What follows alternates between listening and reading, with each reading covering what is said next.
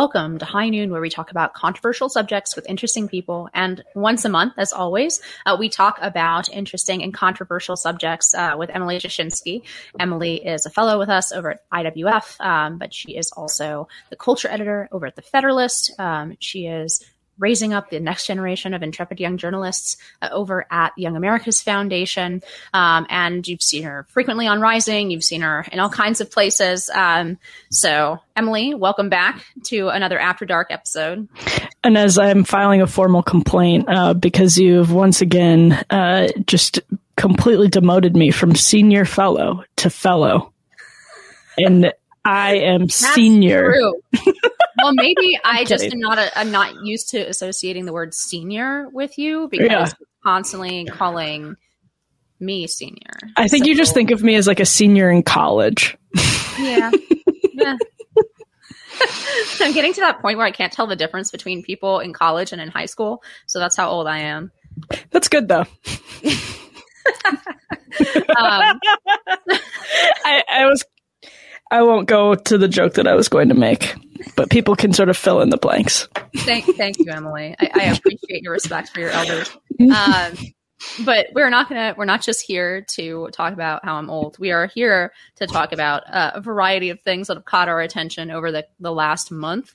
Um, and the first thing on this docket of issues uh, is this very illustrative poll, um, which shows that the Democratic advantage among college educated voters is now larger than their advantage with white or I'm sorry non-white voters meaning the whole you know demographics is destiny train the the coalition um, coming together uh, for the democratic party in perpetuity. That does not seem to be nearly as certain as it once did. Um, and and on the flip side support among college educated Americans, in other words, sort of the upper middle class to sort of professional class uh, voters, that advantage is solidifying and growing for the Democratic Party. So, Emily, what, what do you think about the fact that, um, you know, the, these two sort of conceptions of visualizing who the typical Democratic voter is, what the Democratic base or the left base in America looks like? Um, you know, this seems to be confirming a lot of what you've been saying for quite some time about realignment, about the the you know working class voters basically fleeing of all races, um, fleeing the Democratic Party. So, uh, what's your take on this poll? I think it's really sad, um, and I understand why people on the right are tempted or or do outright see it as good news. But it's really sad to me because from a deeper perspective, it confirms what Charles Murray uh, sketched out with data and coming apart. And the logical conclusion of that is, is only a bad thing because it means that, uh, the, the Democratic Party basically, if you think about it, is contr- in control. Uh, this was a line from Josh Hawley's campaign. He used it a lot, uh, back in what was that, 2017, 2018. He would say, uh, you know, he, he would rail against Hollywood, Washington and Wall Street. And he was one of the only Republicans at the time that really understood about, you know, campaigning on, on culture. And, you know, when you're, you're railing against Wall Street and Washington and Hollywood, that's really cultural. Not to say that it doesn't have economic, uh, or, you know, granular policy implications. Of course it does. But there's a, a cultural populism that you're tapping into when you sort of list that trifecta. And, uh, the reason I find the poll to be very sad is because if you think of who's in control of Hollywood, Washington, Washington and Wall Street, it is the Democratic Party. And the Democratic Party, as I think this poll bears out, is increasingly completely divorced from a huge swath of the country. And uh, the reason people are, are sort of fleeing the Democratic Party and going to the Republican Party is because um, it's it's it's less because of what Republicans sort of affirmatively offer and more because of what Democrats are aggressively uh, no longer offering. Um, and I'm not sure the Republicans Republican Party will always be a good landing base. Uh, the the incentives are kind of there now, and we see Republicans start talking about cultural issues. They're standing up for you know women's rights, for instance. Um, they're advancing legislation that is more pro worker than pro business. Nothing wrong with being pro business, but when you're being pro business over pro worker, that's obviously the wrong side of the balance. Um, and so we're seeing them respond to some of these incentives. Uh, we're seeing them respond more populist sort of positions on, let's say, Ukraine, depending on who you're talking to. Um, but all that is to say, the people who are really firmly in control of our culture and much of our policy um, are not just opposed or not just you know out of touch with a, a lot of people in the rest of the country. They are opposed to them. Um, they disrespect them. Uh, they don't understand them. They disrespect them. They're aggressively sort of in opposition to what they believe in and what they stand for. So I get seeing this as good news because I think it is shifting some incentives um, in the GOP, but at the same time, it just makes me really sad um, how how we've like literally come apart as a country. It also shows how important the the opinions of, of a select class really are. Um, because this you would not think that this is a good thing for the Democratic Party, right? You would think there would be a lot of very loud voices within the Democratic Party, you know, raising the alarm about this, considering that you know college educated Americans are still a minority of the country.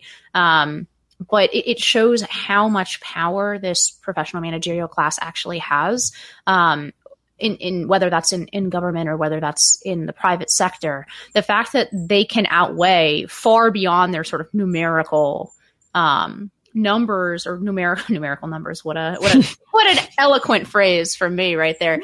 Um, far beyond their weight, they can pull far beyond their weight within the democratic process. Um, and and I think it shows actually. Um, I guess I, I was a little more triumphalist about this, but maybe maybe you're right. Maybe we shouldn't be thinking about it in triumphalist terms because uh, both because of the the reasons that you brought up, but also because this is you know, it is yet again a confirmation that we don't really have, we aren't submitting a lot of issues to democracy, right? We're not really submitting a lot of issues to to the American people and then like really taking in uh, their opinions and then actually transforming it into policy. And I, I got a lot of, I got, into trouble on, on, Twitter this week for fighting with um, Tom Nichols, uh, who's who's always fought fair with me. So uh, I'll give I'll give the guy that, but. Um, no, but I, I shocked him by saying actually, and I, I'm no, I'm not by nature sort of a, a radical small d Democrat, but um, I honestly think in the last 30 years, if we had conducted policy by plebiscite, if we just put everything to the vote, like a mass popular vote, we would be in like infinitely better off right now. The oh, you are too Californian. Oh my gosh. With your uh, your anti-republican plebiscite propaganda. Yeah, no, I'm not saying this is the this is the best form of government. I don't think it is. But what I'm saying is, if we had just taken a plebiscite of the American people on every major issue in the last 30 years, and if you just go down the list of all of the mistakes that our ruling class has made, I actually think that it would have been a superior outcome for the United States over the last 30 years. And and that doesn't mean that I think plebiscites are the best way to govern yourself. I'm just saying that our ruling class has made so many like bad decisions over the course of the 30 years and has no humility about those decisions at all. Um, to the extent that i think actually i guess this is the extended version of the buckley thesis right? The the top you know top names in, in the boston phone book rather than the faculty at harvard. I mean at this point i think it's better to have a plebiscite than to have um, this this particular like sort of professional managerial blob class making decisions because they have gotten so far out of touch. But but speaking of having absolutely no humility, uh, there is this this very fun article in Vanity Fair that just came out. Um, about is very upset that Republicans may not submit their candidates to the mainstream media um, during the debate the debate cycle and and the election cycle that they're talking about you know maybe throwing some of those debates to conservative media outlets or um, you know having their candidates sit down with conservative podcasts rather than um, going to the New York Times or, or the Washington Post so um, I, I thought this article was really funny because it just has this overwhelming sense of butthurt to it, or it's like I can't believe you guys are not listening to us anymore. Um, but but what do you think? Uh, you're you're the you're the media critique uh, critic extraordinaire over here. So uh, what do you, what do you think about this decision, potential decision by Republicans to just sort of ignore the mainstream media? It's incredibly vindicating um, because this is a, a drum that I've been banging for a really long time. Um, and, you know, Mollie Hemingway, obviously I'm not alone in this. Others have as well. But um, this was really clarified during the Trump administration when it was very obvious that when they had a scoop, the Trump administration, you know, almost always was still going to what they would have described as the fake news to uh, give journalists that information. This is sort of like behind the scenes journalism stuff. People don't just stumble onto Deep Throat in a parking garage. Um, you know, there there are tips and there are scoops given to, to different publications that you obviously have to present fairly and you have to do your due diligence and report it out and make sure what you're being told is accurate. But the Trump administration often uh, was dishing out its information more often than not was dishing out information, serious information, substantive stories to the people that it was at the same time trying to undercut and uh, railing against as the fake news media. And what's interesting to me about that, or what was frustrating to me about that, is if you want to undercut the power of the fake news media, which does not, the so-called fake news media, which does not deserve the legitimacy that it has, uh, and it doesn't deserve the access that it gets from Republican politicians. If you really want to undercut their power, you need to give them incentives to reform. And incentives reform, what do they want? They want access. And of course they want access. Um, they want access. Maybe they don't want access to Ted Cruz, but they want access to people who are going to tell them dirt about Ted Cruz, which is often other people in the GOP. Um, that was just a hypothetical. But, um, so if you're going to keep feeding the hand that bites you, um, you are doing the opposite. You're empowering an industry that you're trying to disempower. And are you really trying to disempower them is the question that I would ask the, the Trump administration. Are you more interested in the short term gains for yourself and your administration? Um, and I think the answer was the latter for a lot of folks over there who, who just wanted, you know, to mess with other people and to leak against other people and to get their own names in print and et cetera, et cetera. So all that is to say, Mean, the RNC pulled out of the official presidential debate commission. They're still going to do debates, but that happened a few months ago. Um, another example, basically they were saying, you have done nothing that we have requested. You have shown no evidence that these debates are going to be structurally more fair. Um, and for that reason, we're just simply not cooperating with you and we're going to find another way to put on a fair debate. And so this Vanity Fair story, you know, you get reporters grumbling saying, oh, the Republicans just aren't talking to us anymore.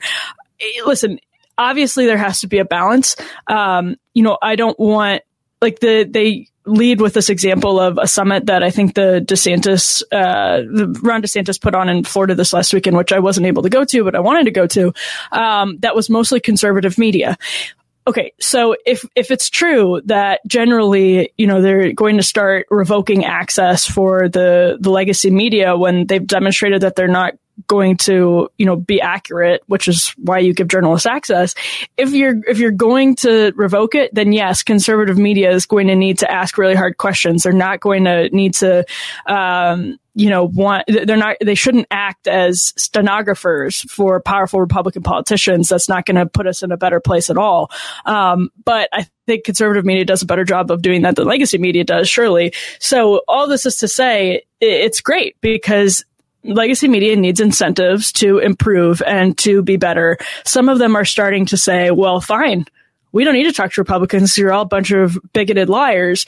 Um, but that's not sustainable for them at all and they're in for a rude awakening if they think it is sustainable for them. Uh, so it's a it's a big step to sort of giving media incentives to be fair. Um, if if they want to have access to Republican politicians, if you want a Republican to come on CNN, if you want a Republican to uh, come on uh, MSNBC, which they really don't, but if you want a Republican to talk to the New York Times, the Washington Post, um, ever you should give them incentives. And that incentive would be saying, I'm going to hold you to standards of journalistic ethics that you claim to be holding yourself to.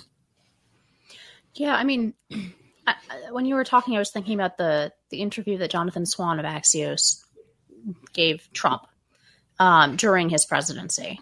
And, t- and to me, that was like really the gold standard of, of what yes. I want every president to be subjected to, which is it wasn't gotcha questions. There was a lot of pushback. Um, that that's the kind of tough interview that people wielding this amount of power should be subject to in a free country. I just want the media to do that to their team, and and there's under underlying um, structural stuff here too, like.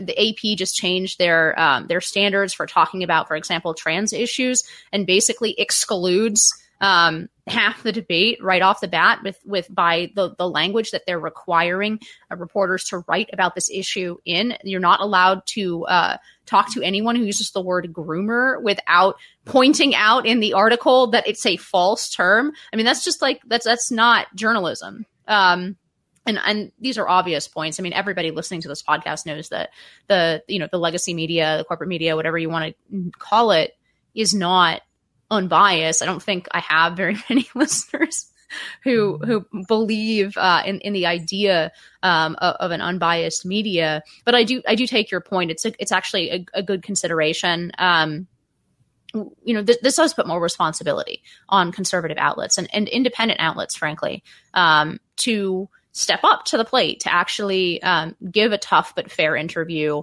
uh, to set a debate in a tough but fair way where you ask questions that people are concerned about. Um, but that's that's not what has been going on, and I'm I'm glad to see Republicans pushing back and and sort of not giving the I guess Spencer Klavan would call it the honors, right? Um, the, not give the credibility to institutions that have spent the last several decades throwing their credibility in the trash over and over and over again and are now somehow butthurt and angry that people have no longer consider them credible. Yeah. Right. Um, and, and it's, while it is fun to watch, I mean, I will admit I have a ton of like sort of I get a, I get a lot of Schadenfreude, yeah, this. yeah, Schadenfreude out of reading this because they're so surprised, right? They're so surprised that after throwing away their credibility for so long, that they don't have any left.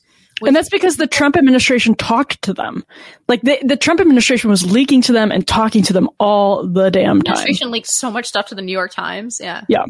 Yeah, hundred percent. And they had, so they had no incentive to actually, um, be better. And if you give them no incentive, I mean, again, like I think Republicans, you just mentioned something really important about independent outlets. And I, I think, you know, if Republicans want to close access to the legacy media, um, I, am a journalist. I favor transparency in every single step of the way. Transparency for accurate, good journalists, even the bad journalists. Um, you know, you can give them access and be willing to be transparent with the public, but um, that means if you're if you're going to start, you know, trying to give incentives to legacy media not to be so craven and corrupt, then invite independent outlets that are doing a good job in. That means have, you know, even if they're ideologically opposed to you and are going to ask tough questions, if you really truly believe in freedom of the press and you really believe in the power of the press and the fourth estate, which most politicians, I don't know that they actually do, but if you're truly somebody who believes in our system of Republican government, then you know how important the fourth estate is. It's in the First Amendment. Like you, you know how important it is um, to functioning as a Republican system. Um, then you need to be aware that tough questions are absolutely essential, and the best way to get that is to have invite Glenn Greenwald, invite Bari Weiss, invite Matt Taibbi's outlet, um, invite independent journalists, invite Saagar and Krystal's outlet, you know, invite them in alongside conservative media because they're fair. Um, and that's the, the main thing that's going to, it can't just be giving access to conservative media. It has to be, um, you know, giving access to people who are just going to be fair. Doesn't mean they're going to be a voice of God neutral, but it means they're going to be fair. Um, and they can be open about their perspective and their ideology, but they're not going to lie. They're not going to, um, you know, be completely corrupt and biased and exclude relevant details and perspectives for the sake of, uh, you know, advancing a narrative. Uh, so I, I just think that this is a really important and positive development. It also means that Republicans have to, you know, walk that line um, in the appropriate way. But more importantly, I mean, the number one thing here is the media just uh, needs incentives to actually do what it says it's going to do.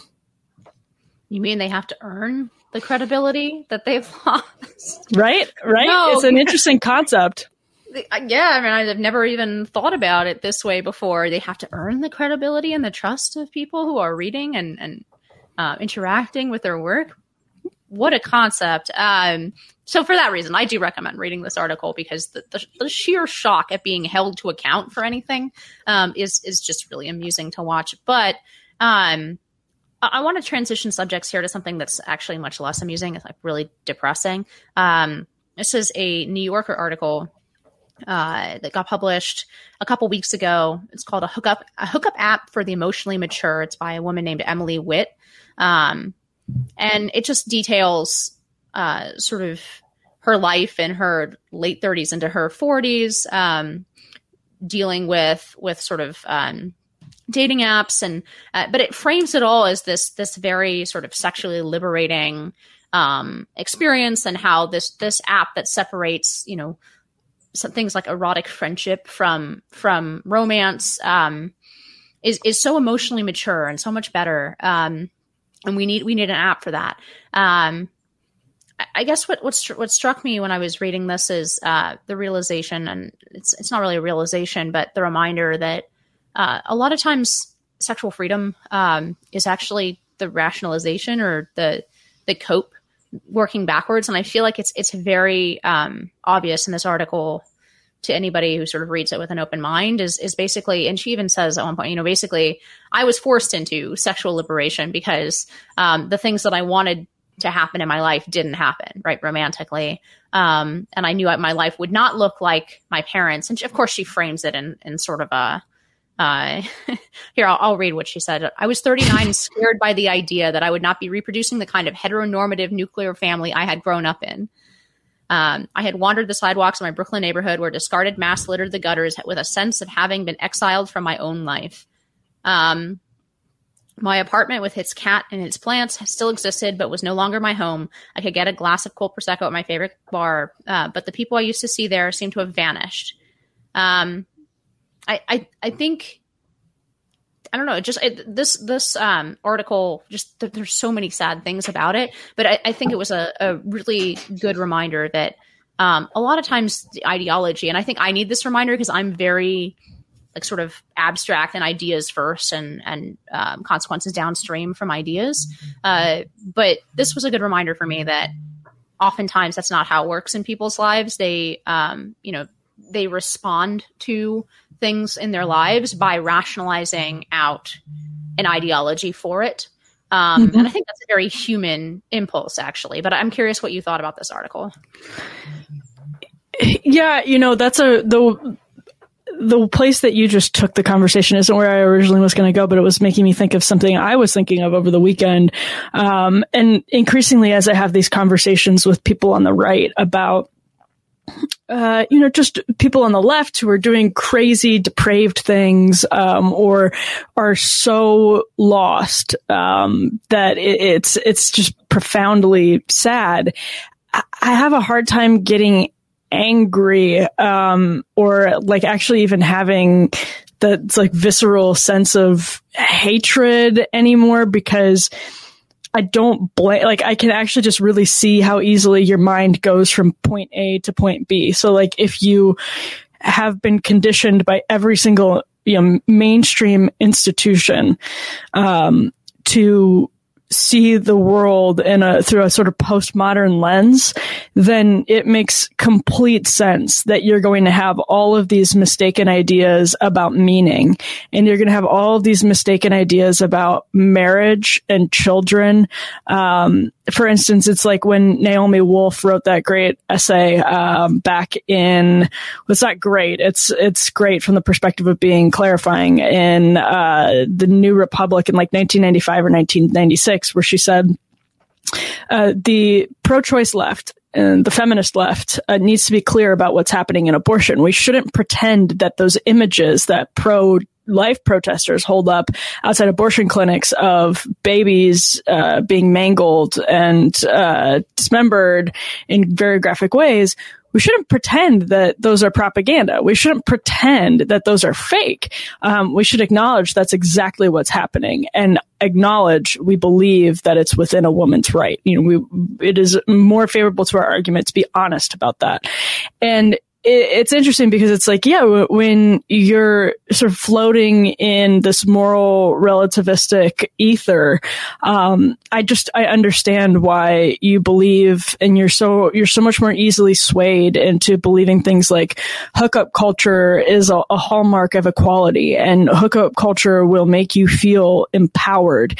And children are, uh, you know, entirely just a, a non-necessary traditionalistic you know i can i can live my life into my 50s and there will be a high probability that i will be happy if i have money, if I have fulfillment in a career that, you know, has, has maximized my potential, uh, but I'm not married and I have children and I can travel and I can, you know, have a cute little Nancy Meyers farmhouse, whatever it is. Um, you know, you can see how how that all sounds a lot better. Um, but we're also seeing how it really hurts people in real time, and it's really. I think the story shows how sad that is. We're kind of watching people's.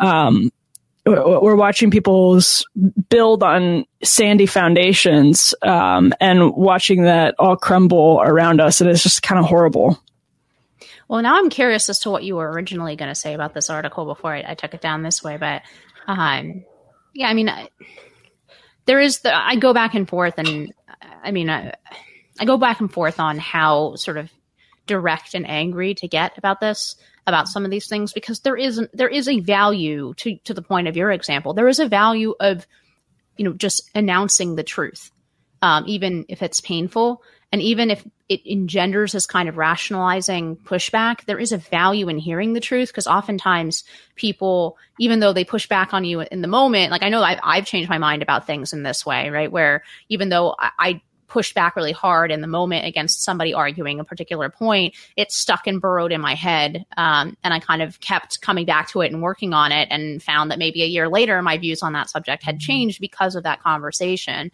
Um, so on the one hand, I think there's, there is a value, especially when the, the consequences of sort of directly speaking the truth are so, um, are so scary, frankly, uh, in our, our society today when, when we're talking about, you know, losing your job, losing your entire social circle, for, for example, declaring the truth about biological differences between men and women, right? Something that, that fundamental. Um, I do think that there's value in being direct about these things and actually just saying the truth. Um, and, and, but I, I do think on the flip side, it does tend to engender this, uh, very human sort of rationalization pushback. And you can dig people deeper by antagonizing them in that way. You can dig them sort of further in because uh, to, to the point of this piece, right? Um, this woman who wrote this piece, right? What is, what is she going to do at this point with that information? Um, you can say, you know, about this, this profoundly sad piece. Wow, that sounds really sad. Um, you know, this is, this is why you know, this is why young women in their 20s shouldn't um, listen to what our culture says about marriage and family. And they, if they find a, a, a good person to settle down with, um, they should earlier than than our culture sort of um, permits them. You shouldn't push aside good life partners because you know the culture tells you you need to to see the the French Riviera three more times before you consider uh, getting married. Right. That's so specific. It made me laugh. uh, that's like a, a, bugaboo of mine, by the way, is the like uh, travel as a substitute for um, for for meaning. Like travel was lovely. Yeah. I, the French, I've never been to the French Riviera, let alone three times. I would love to go at least once. You know, um, I'm not saying that it's not a pleasant thing, but it, it isn't a substitute for some of these deeper questions of purpose and meaning. Um, but well, so you haven't been, so you have no is. idea. Maybe the French Riviera is a perfectly that's true valid maybe, maybe substitute. So. And as somebody who's never been to the French Riviera, you have no place in uh, making this decision for others. Well, I can definitely say that going to Florence in Italy, uh, where I, I, fractured my ankle, is not a substitute for life. I, I saw Inez a couple of weeks ago with a single crutch uh, that was fastened to her arm, and I thought she is old. Have you have you would you trade Jarrett for a trip to the French Riviera?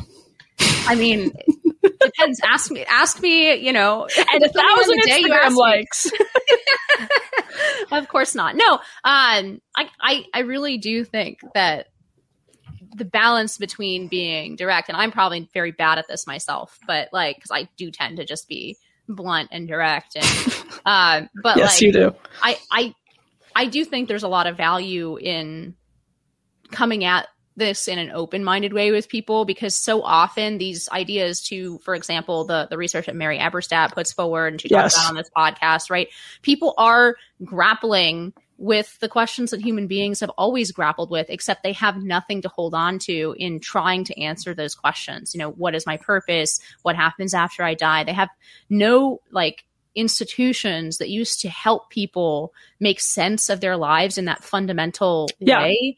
Um, and so I think we do end up with a lot of backwards rationalization um, that leads to ideologically dumb things, like the idea that there's no differences between men and women, even forgetting for a moment about the whole trans issue, but even, you know, in, in the way that men and women have different sexual impulses, right? And, and having a society that actually tries to reconcile those impulses in, in like a, a, a positive, productive way rather than, um, you know, I think what everybody at this point agrees is a unproductive way, uh, and is not a good sexual culture between men and women um, in this country today. So, I mean, it's it's too easy, and I, I sometimes I definitely fail to live up to this standard myself. But um, I, this this article was a really good reminder to me that a lot of times this is this is these are views that people come to because they are disappointed yeah. or or uh, because they have confronted things in their lives that or, or they just haven't gotten um,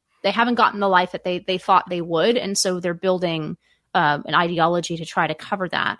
Um, one of the yes. saddest parts uh, of this to me was uh, in the in the middle. Um, she writes because a romantic rejection could mess up your brain chemistry for months.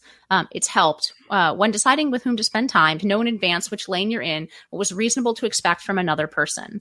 Um, so that just made me profoundly sad, not only because of the obvious stuff about, you know, you're slotting yourself in into a, a situation where you have no no right sort of to to ask people to treat you like a full human being in a sexual relationship. That's what it seems like to me. But then the fact that you have to point to brain chemistry to to justify why it's it's not a good thing to have your heart broken. Well, and here I wanted to read another passage that goes along with exactly what you're just saying. Another friend who lives in Los Angeles and asked not to be named downloaded the app late one night in 2020. She was house sitting at her parents' home in the suburbs, alone, bored, horny, and wasted. She told me, swiping right on everybody who was a reasonable prospect. Within 30 minutes, she had a flood of messages. She started chatting with a guy who lived three hours away. They moved to video and he offered to make the drive. By then it was one in the morning. She waited, trying to stay awake. He arrived and busied herself at her parents' bar, muddling herbs from the refrigerator, making cocktails for the two of them. They had sex that night and again in the morning. It's, it's just like this girl is alone in her parents' home in the suburbs and has sex with a stranger she just met on an app. And the article is presenting that as the quote grown up hookup uh, app. And and as to your point, I think it was Blake Master for the cocktails. You know the, the yeah the 20 yeah. something way of having this kind of meaningless hookup is that you have like beers in your fridge, but you've now graduated to a mature level of hookup because you make the cocktails and you muddle yeah, your. Uh, your parents bought the ingredients and furnished the like it's just ridiculous. And uh but to your point i think it was like blake masters and i don't know what context this was in and i do generally like blake masters. He called the left psychopaths and this is where democrats psychopaths something like this. And i think inez this is where you and i are kind of going like it is true. I guarantee you, and actually there's surveys on this, that mental health issues are higher, self-reported numbers are higher on the left. Um, and it is true that we have, in the same sense that we affirm, let's say, gender dysphoria, we have affirmed um, mental illness or the implications or consequences of mental illness in ways that have empowered uh, psychopaths to like rule based on this affirmation of uh, completely mixed up ideas. Like the the trans issue is probably the best one, and there's a lot of talk about the left being sort of demonic and satanic and twisted, and I- I'm actually really I, I really gravitate towards that language because I do see something like really dark and spiritual happening in our culture. And I think that language does help people uh, consider the spiritual implications of why things are feeling and getting so dark. But it's really important, I think, for the right to understand why people are going there. And it's partially because of a culture that the Republican Party helped construct, which is so completely devoid of meaning. Um, and the structural changes that have to happen are immense um, for for that to be fixed. This is not a, a battle about uh, policy. That's not to say policy isn't part of the battle, but it's not a battle about limited government. It's not a battle about uh, again. It's not to say that's not important, um, but this is about you know something much deeper about living in this high tech world. Um, and by high tech, I mean literally everything for the printing press on, um, existing in this high tech world without uh, sort of entropying and destroying the human race and devolving into Mad Max. Um, this is like what we're we're figuring out right now. Um, and so it just very t- to your point i think we agree on this. Like it, it's very very understandable for me why people find themselves in this position and why they think you know maybe when you and i talk that we sound um, like crazy zealot Phyllis Schlafly uh, caricatures, uh, and I get, I completely understand that, and I think if you don't understand that, then you're probably not going to be a very effective uh, messenger at this point. Yeah, I think that's that's probably almost probably true, almost certainly true. Um, yeah, I mean, I, I think all the the language and the I mean, for somebody who's an atheist, the demonic stuff makes me laugh. Um, but uh, I do think it's just different ways of getting at. There does seem to be something deeper and psych- like psychologically messed up about a lot of this. Um, and I just don't think we have. I know I don't have the language to really touch on it. Maybe if you're religious, you move it into the spiritual realm. But there is something like deeper about purpose, about meaning, um, about you know life um, that seems to be at issue here. That isn't, as you say, that isn't just like policy or um, sort of even even political disagreements. I think is is uh, on the one sense that's kind of excludes this deeper level at which we seem to be breaking down. Um, speaking of of uh, mental illness, there's a huge uh, study that just got released um, this month that shows that there is no evidence apparently for for um, depression being the result of a chemical imbalance. Uh, that's something that this this author in in the, in the New Yorker, of course, wrote about. Um, that even romantic rejection messes up your brain chemistry, right? Um, but it, it turns out that there it's not clear that depression and some of the more common um, mental illnesses in this country are linked to chemical imbalances in the brain as, as it seems to be the shorthand. And um, my understanding is actually of the, the scientific literature is that there's been some skepticism for some time about whether at least um, whether that this kind of chemical balance theory um, is correct, but it is primarily advanced as a theory because we know that SSRIs do something um, dealing with depression, but that doesn't necessarily mean that the underlying cause is a natural imbalance, for example. Um, but I, I did want to bring up this this study because this is something I've been getting into trouble, on for a long time, um, and I have some admittedly controversial views on it, and I could certainly be wrong. They are controversial, and I think we're going to disagree on this. Bring it on. um, but I, I, I think a lot of the mental illness is exactly what we were just discussing, a quote unquote mental illness. I, yeah. Don't think it's a biological pathology.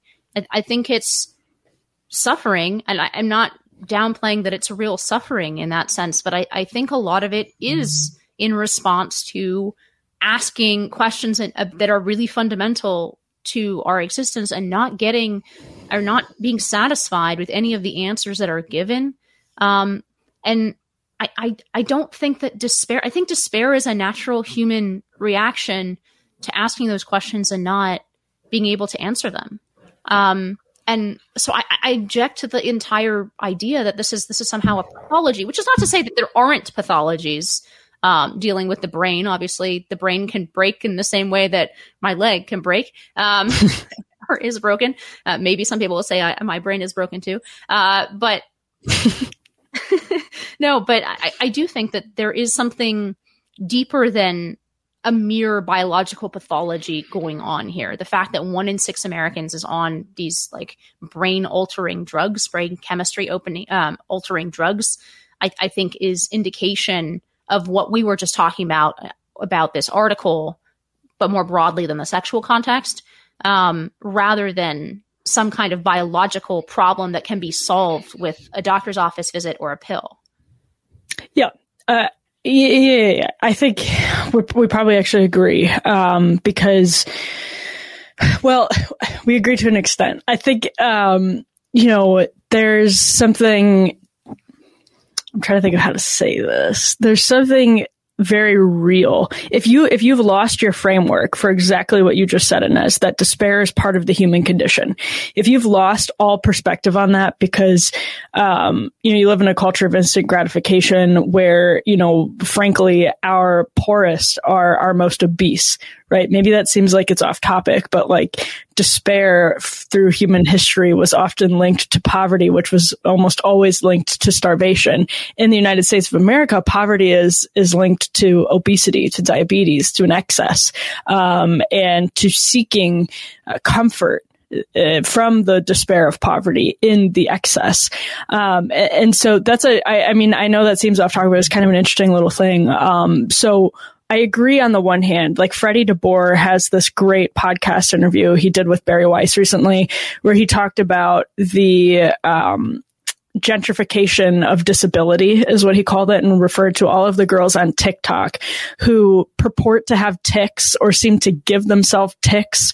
Um, which are, you know, obviously biologically uh, experienced by people who have autism, in ways that seem just purely designed to gain some sort of identity status and to gain some sort of attention. And actually, now that I'm thinking about this, I actually think that's what I was talking about um, in the last subject um, when it comes to like, well, we have to understand why uh, people are going in that direction? Like, is it abhorrent to uh, try to, you know, cash out on somebody's very serious disability? Yes.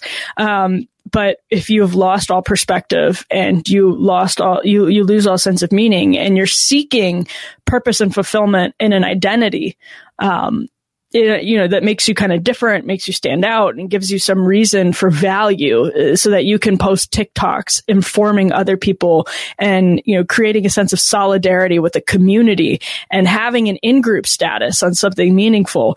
That's where this is coming from. Um, so I think, you know, there is really, uh, it's, it's very frustrating to me, uh, to watch you know, for, for personal reasons, people totally exploit um, and commodify this label of uh, mental illness and to claim it when they have zero claim to it. Um, but I also think people are making themselves sick. Um, and I think the culture is making themselves sick. And I think to the extent that there is performative disability, 100%, I agree with that. I agree that SSRIs are, um, there's something going on with them uh, that you know they're they're largely. I remember one of the things with uh, one of the I think it was Chantix. It was it's one of the smoking medications or stop smoking medications. Um, there there were like a rash of suicides when people first started taking it and the theory was that i'm not a doctor so this is not serious medical advice nor is it a commentary on chantix but it blocks your pleasure sensors um, so that you don't get pleasure from smoking, um, which is a great way, obviously, to stop smoking. Right? If it's not gratifying you, the nicotine's not gratifying you, then you can more easily stop smoking. But then it also like it impedes your ability to feel pleasure. Period. Um, and so you can sort of understand then smoking. You're blocking. Right, right, right. Yeah, exactly. Um, and so I think we've adapted a lot of these technologies really quickly. Um, and I do mean SSRIs as a technology. So I do, I think there's something off there. Uh, I wouldn't tell people I'm not on the extreme end of that, uh, because I do think they're really, really helpful to people, uh, immediately. Uh, they do have a lot of consequences that big pharma doesn't want to talk about, that the left doesn't want to talk about, that big business doesn't want to talk about. Um, I do think they're really important to some people in the near term all that is to say, uh, the world that we live in, it's interesting to see how quickly some people's depression and anxiety can be cured in studies with exercise. Um, it's almost as effective as SSRIs. Again, I'm not a doctor, but you can look up this information. Um, almost as effective as SSRIs in, in certain contexts. Uh, we live way more sedentary. This is like hyper novelty. We're, we're way more sedentary. We eat way more processed food. We eat way more food. We eat different food. Um, we don't have to scavenge for our food. All of these have so many blessings. Um, but we, we too often haven't thought about the downside of them. And so I do think that like when you have dopamine receptors that we've transferred all of our politics and personal lives onto, uh, we are genuinely making ourselves sick. And some of these mental illnesses, um, are really real and serious. They might not be, they're, they're not, you know, in many cases like diagnos- diagnosable autism. Um, but people are, are, the sickness is very real. Uh, if even it's not as severe as they say, I do think we're living in ways that are making ourselves mentally very sick. Yeah, I, I don't, I don't disagree with anything that you said there. I, I think my objection isn't that that it's not real. My objection is that I think it comes from something other than biologic pathology. Hmm. Um, and even like it, it, like young girls who have inst- problems with Instagram because their brains have been rewired by social media to like need the dopamine response with scrolling and in- an infinite scroll basically. the solution for that is a pill though right? Oh, like sure okay. your your your brain chemistry is dependent on your psychological choices as well. There is an element of will to this which is not to say that it's fake um, or that you can think your way out of these things but uh, you are like your your mental patterns, and this is the whole premise, for example, something like cognitive behavioral therapy, right? But your your mental patterns affect your brain chemistry. Your brain chemistry yeah. is not like a static thing that you're you're, and that's not to say there aren't some people born with some like actual pathology with their brain chemistry. I, I'm happy to like concede that that's the case for some small percentage of people, but I think a lot of the people in this case are um I, and, and, this study shows that it's it's not really their underlying brain chemistry that is causing this very real sense of of despair and illness, right? Um, yeah. And and I think the other problem with treating suffering and despair as though it is uh, somehow aberrant to the human condition when it's very much yes. a part of being human. it's anti-human metaverse stuff. Yes, it's yeah, like it, you'll be in your matrix pod and you'll be happy. Well, it's it's it's not just that. I mean, that's that's a whole nother point that's that's I think worth exploring um, in more depth. But it to me it, it leads to narcissism. Mm-hmm. When you when you think that you are that your despair it means that you're somehow broken and that you need to like have the world fix you um, because you're the only person who's ever like experienced suffering and despair. Um, I'm exaggerating for for effect here, but but that is kind of the underlying impulse. It's like, oh my my brain is especially broken that I can't deal with, you know, this suffering. Um, my brain is especially broke. I, I think it, it, it kind of makes us think about our suffering as, as though we're, it's only happening to us, as though, you know, millions and billions of human beings um, over time haven't confronted some of these same questions and despaired uh, about the answers. And I, I, think that really does lead us to this demand that we see across across society now where it's it's like the world must fix itself and around your sort of mental sensitivities or the things that make you anxious or sad or depressed right? Um and i think i think those two things are connected treating it as though it's it's um it's it's sort of uh it's something broken about you that yeah. you feel despair. That's, I mean, that's fundamentally I just disagree with. So my, my, my crusade, such that it is, uh, against, against SSRIs is not even to deny that they, they have been helpful for some people. I think especially on the short term, as you said, there, yeah. there aren't a lot of good studies showing long term positive results and there are huge side effects. Um, so I, I still think they should be like you know, you should be very well informed by your doctor about all of the consequences of, of taking these drugs. Um, but it's not to say that I think they should never be prescribed or nobody should ever take them. It's just, I don't think they're an answer to some of these questions. And I think relying on these drugs is not, it doesn't solve the problem long term. It might be like a, a stopgap solution, but it, it's not going to solve the underlying questions here. Well, in fact, it creates a problem long term because it's very, very, very difficult to get off SSRIs and can cause people um, incredible anguish that can involve suicide. And if you, you know, you, it basically hooks you for years and years and years, unless you want to go through a very difficult and very challenging and very risky process of getting off of it.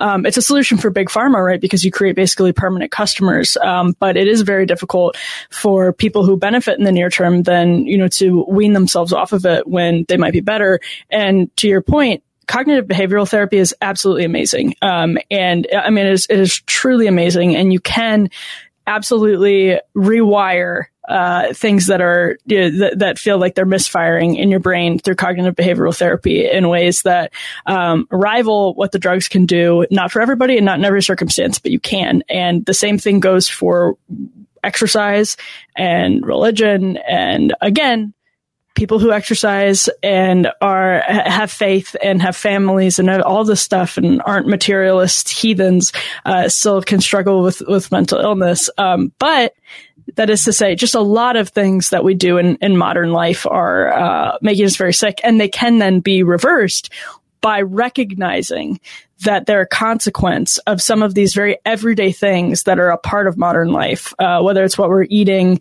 how little we're working out. You know, if we're just sitting at a desk all day and driving to the office instead of walking and working manual labor, whatever it is, we can address them, um, but we have to recognize that they need to be addressed. Yeah, I mean, and and I would never say that these kinds of problems are limited to those who, for example, don't have family or like a stable family structure or something like that. That's obviously totally, not true. Yeah. Well, although, as you pointed out earlier, it is associated with a part of the political spectrum. Like it is higher in incidence among those who describe themselves as liberal and very liberal than it is. And, and I tend to think that has less to do with politics and more to do with exactly that kind of family structure that Brad Wilcox and others talk about, right? That yep. is associated with happiness. So it's not that these two things are totally unrelated, but I would never go so far as to say like, oh, this is like an exclusive, this is only a problem for blue haired like well, college maniacs. Right? So, something I remember. This was back when I worked at uh, Young America's Foundation in 2015. It was my first job out of college. It was I was doing PR for them. I was their spokeswoman. And um, it was really in the early days of Ben Shapiro's viral campus uh, appearances when uh, the the outbreak, uh, the woke outbreak at Mizzou, before pre woke woke outbreak at Mizzou happened back in 2015 um, over some racial disputes. Uh, ben YAF sent Ben to Mizzou. And I think it was then, it might have been when he was at uh, Cal State LA. He was talking about, he used to use this a lot in his speeches, and I don't know if he still does, about how, you know, if his grandfather thought that he was, or his grandfather did think that he was like a robot or something like that, and they gave him lithium. They didn't tell him you are a robot. Um, and he was talking about this in the context of transgenderism. You know, when, when somebody who is biologically a woman thinks that they are indeed actually a man, you give them some help, uh, and whether that's a pill uh, or some sort of treatment, or actually just making it easier for them.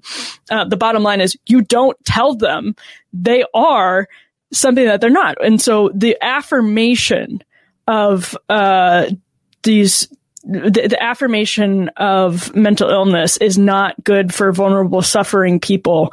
Um, that's it's not good at all, but it is very reflective of how our culture treats these things, as though uh, people should find comfort in the material world um, and not try to overcome um, things that make them uncomfortable. See, the, the affirmation of um, the the negative consequences of people's mental illnesses or um, you know incorrect perspectives it is not healthy for them. It's not healthy for our society, certainly when that affirmation becomes policy um, and when that affirmation becomes the mainstream cultural message, which is actually what's happened. It's not just like isolated cases of respecting people's pronouns uh, here and there so that they would not harm themselves, you know, that, that night or anything after your conversation, anything like that. Um, this affirmation is now policy. It's now the mainstream sort of cultural position that's not healthy for people who are suffering. Um, and it's not healthy for our country or our culture. And we've definitely gotten to that point. Yeah, I mean, my I guess my perspective on all of this is you know, life is hard. Um, it's hard enough, and the baseline of life is not contentment. um, the, the baseline is is not. I, I worry about like where our baseline is, where our expectations are, right? Because you are so Slavic. our expectation the baseline of life is abject misery. I think that like like expectation is that we're all going to be happy, and that's the baseline. And I, I guess in some way that's very American, right? It's the um pursuit of happiness, right? But that's the point. You get to pursue it. Um, it's not guaranteed to you. That's not the baseline for human existence. And when we come into these questions with that baseline, I, I worry that again, just you know, that it it makes us narcissistic. It makes us um, it makes us more fragile because there is a certain bracing uh, respect of thinking like I'm not the only one to deal with this, therefore I'm not special. And and look at all these people in in history and and alive today around me who are dealing with this you know despair and questions of purpose and meaning, and and they carry on. So um, there is this sort of bracing impact of not thinking about it as though you're uniquely fragile or uniquely broken or you you know you need to that there's something broken in yourself that you need to fix um, which is again not to i want to be really clear here you know um, it's not to say that that actual pathologies don't exist and and probably need correctives um, but I, I, I mean i don't so, see how anyone can look at the levels of people who um, who either identify as having uh, one of these sort of milder quote unquote mental illnesses right? Now like schizophrenia but anxiety depression and the, the level of people um, the percentage of people who are on these these SR, sri drugs. Um, and and i do think that this study deals a blow to that sort of universe of ideas right? Where uh, we imagine that a sixth of the population is just sort of mentally broken um, in, in a physical way uh, as opposed to maybe we have a sixth of the population that's mentally broken because the way that we live and we the way that we've confronted um, the questions that every civilization has confronted is as as you said earlier is making us sick right? Life, life's hard already already. Like ideology um, the ideological answer on these things i think uh, if anything makes it worse not better Mm-hmm. Yeah, I think that's yeah, I think that's true, and it's a good example. You were talking about this earlier of how these things are not thought of as political, but they are. Um, and to me, it is part of this like anti-humanism that has no political party. It's just a consequence of our modernity. It's a consequence of um, living in a world that is so uh, tech capable that our comfort is met, uh, even when we are impoverished. Um, you know, our our comfort is met. Our basic material comforts are met, um, and you know you it's just we're going into a really dark place. That's why the like blue pill, red pill. When I first watched The Matrix, which was very recently, I'd never watched it before because I don't enjoy action movies uh, because I'm a woman. It's not just an action movie. Yeah, I'm not an action yeah. movie fan either, but I like The Matrix. well, I watched it and I was like, wow, this movie is really good, uh, but profoundly damaging. Um, although it is, you know, in some ways like a total rejection of, um, oh, I don't know, rejection of materialism. Um, it also really shows where we're headed, uh, in, the sense that like, you will own nothing and you'll be happy, right? Was that like a, a World Economic Forum, like a very real thing, not like an Alex Jones paraphrasing of it? Like you will own nothing and you will be happy. You are going to just be provided for, uh, your material needs are going to be provided for by a state, Life of Julia style. Um, and you will be happy because your material needs are all accounted for and you can just, you know, eat what you want, um, and have access to, you know, your state issued Peloton in your high rise apartment building where everyone has a little cupboard. Um, as I always say, what are apartments if not cupboards for humans? Um, and it's, it's just like, yeah, that's, that's where we're headed. It's, it sucks. And people at this point, though, have been so conditioned to think one way um, that it's hard to blame them for finding and expecting their comforts to come from that um, because we are we are so far afield uh, from reality. Uh, it's like why the Jordan Peterson book was a massive bestseller. Like just giving people, um, you know, advice that's not plain materialism for contentment, not happiness, but contentment, um, because people know they're missing it. And that's the only silver lining, right? People know something's wrong, but they don't quite have the tools to fix it. Yeah, I guess they expect comfort from their comforts. Um, yeah, it, it, it, it really does remind you of Brave New World, right? Um, yeah. and, and to your, to your last point to kind of wrap this up here, um, it, it does make me wonder again if, if because we know there's something wrong with this instinctively. Um, we know that there's something wrong.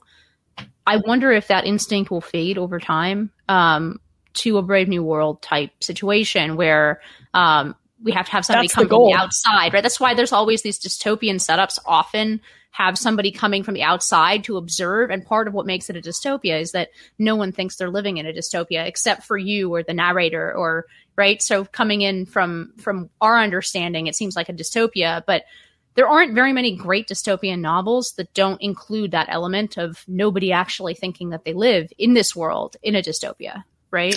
Yeah, Um, and that's where you're getting at with SSRIs, right? Like it's not a numbing agent, uh, basically in a very, very brave new world sense. And again, we're not saying that people don't need them, um, but some people probably don't who are on them. Um, but it's a numbing agent in the same way that Netflix is a numbing agent, in the same way that iPhones are a numbing agent uh, that numb you to sort of your spiritual con- concerns by purporting to provide all of this materialistic happiness uh, via dopamine notifications from social media.